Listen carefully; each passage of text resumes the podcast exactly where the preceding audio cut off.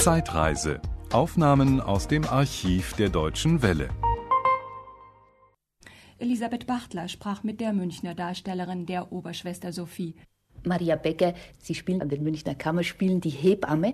Nun, dieses neueste Hochhutstück ist äußerst umstritten bei der Kritik. Nicht einmal die Everding-Inszenierung ist völlig angenommen worden von den Kritikern, obwohl ich gerade Everdings Inszenierung ausgezeichnet finde. Auch die sehr lauten, sehr lärmenden Übergänge von einem Bild zum anderen. Nun, Sie sind die Protagonistin in diesem Stück. Wie sehen Sie selber die Rolle? Ich darf vielleicht noch ganz kurz dazu sagen, Immer wieder wurde hervorgehoben, ja, die Becker ist gut, aber eigentlich ist sie natürlich mehr als zwei Jahrzehnte zu jung. Wir haben hier eigentlich, möchte ich fast sagen, ein Schulbeispiel für die, ich möchte das fast nennen, die Deformation der Kritik in Deutschland. Alle hm, Kritiker, die etwas auf ihre fortschrittliche Haltung sich zugute tun, haben dieses Stück in Grund und Boden verrissen. Bereits bei der Premiere hat sich herausgestellt, dass es hier um, sich um einen echten ich möchte fast sagen, sensationellen Erfolg handelt. Ich sage dies nicht als Hauptdarstellerin dieses Stückes, sondern als Beteiligte an einer Aufführung, die kaum jemals unter 20 äh, Vorhängen stattfindet, unterbrochen wird von unendlich viel Szenenapplaus, Begeisterung, das Publikum lacht, jubelt, möchte man fast sagen. Ein äh, sehr bekannter Kritiker in Deutschland hat geschrieben, äh, Hochhut hätte ein Verhältnis zum Humor wie ein Seehund zur Sahara. Zweifellos ein sehr reizendes Bon mot. Dann hat das Publikum auch das ähnliche Verhältnis zum Humor. Wir, die Mitarbeiter an diesem Stück, an den Kammerspielen, erleben jeden Abend, wenn dieses Stück gespielt wird, dass es wirklich man kann sagen, ein echter Publikumserfolg ist. Ich leite das daraus ab, dass die Leute endlich einmal Gelegenheit haben, ihre eigenen Probleme auf der Bühne zu sehen und nicht die von äh, amerikanischen Negern oder den unterdrückten äh, Völkern dieser Erde, die zweifellos sehr große Berechtigung haben, gespielt zu werden und für die man sich zweifellos mindestens so einsetzen muss. Aber hier sehen Sie und können sich durch Lachen befreien ihre eigenen Probleme, die Korruption in ihrem eigenen Lande. Und ich finde, es ist ein typisches Beispiel. Neulich telefonierte ich mit einer englischen Freundin, äh, der ich die Presse schickte über dieses Stück und die sagte, wenn das bei uns so von der Presse beurteilt worden wäre, würde kein Mensch mehr in diese Vorstellung hineingehen.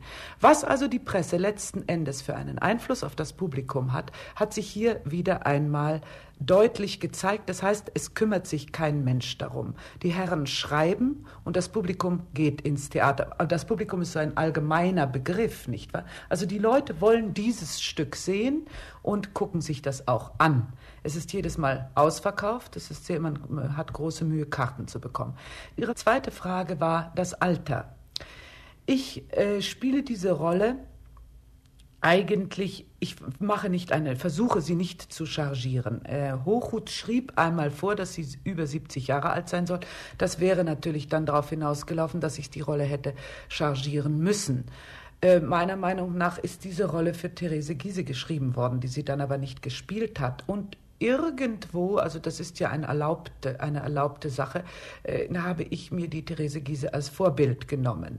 Ich meine als Typ, als Mensch, als, als Figur äh, eine originelle Frau, die und, nun versuche ich, also ich habe eine graue Perücke auf und ich schminke mich so, dass es also möglichst zeitlos aussieht und als Frau von Hossenbach äh, wackel ich ein bisschen mit dem Kopf, wie das auch vorgeschrieben ist.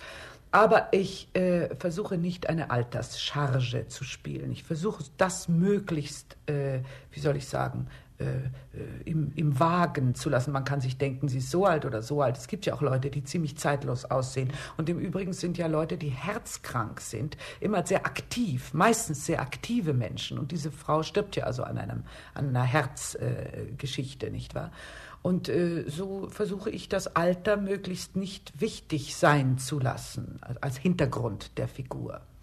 Und ich glaube überhaupt, dass es sehr wichtig, heute wichtiger denn je ist, dass man das Theater lebendig hält und nicht als Retortenangelegenheit behandelt und nicht wie ein Präparat. Sie haben Filme gedreht, Sie sind regelmäßig oder oft im Fernsehen zu sehen.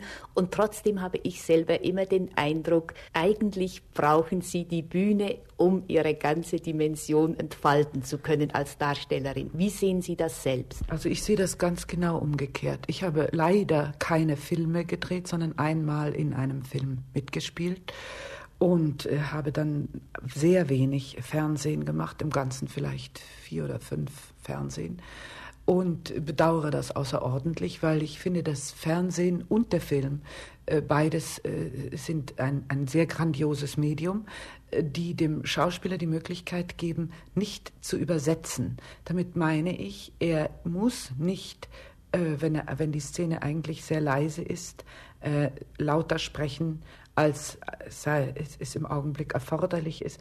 Sind Sie denn der Meinung, dass das Theater überleben wird? Es ist wie viele andere Institutionen schon sehr oft totgesagt worden.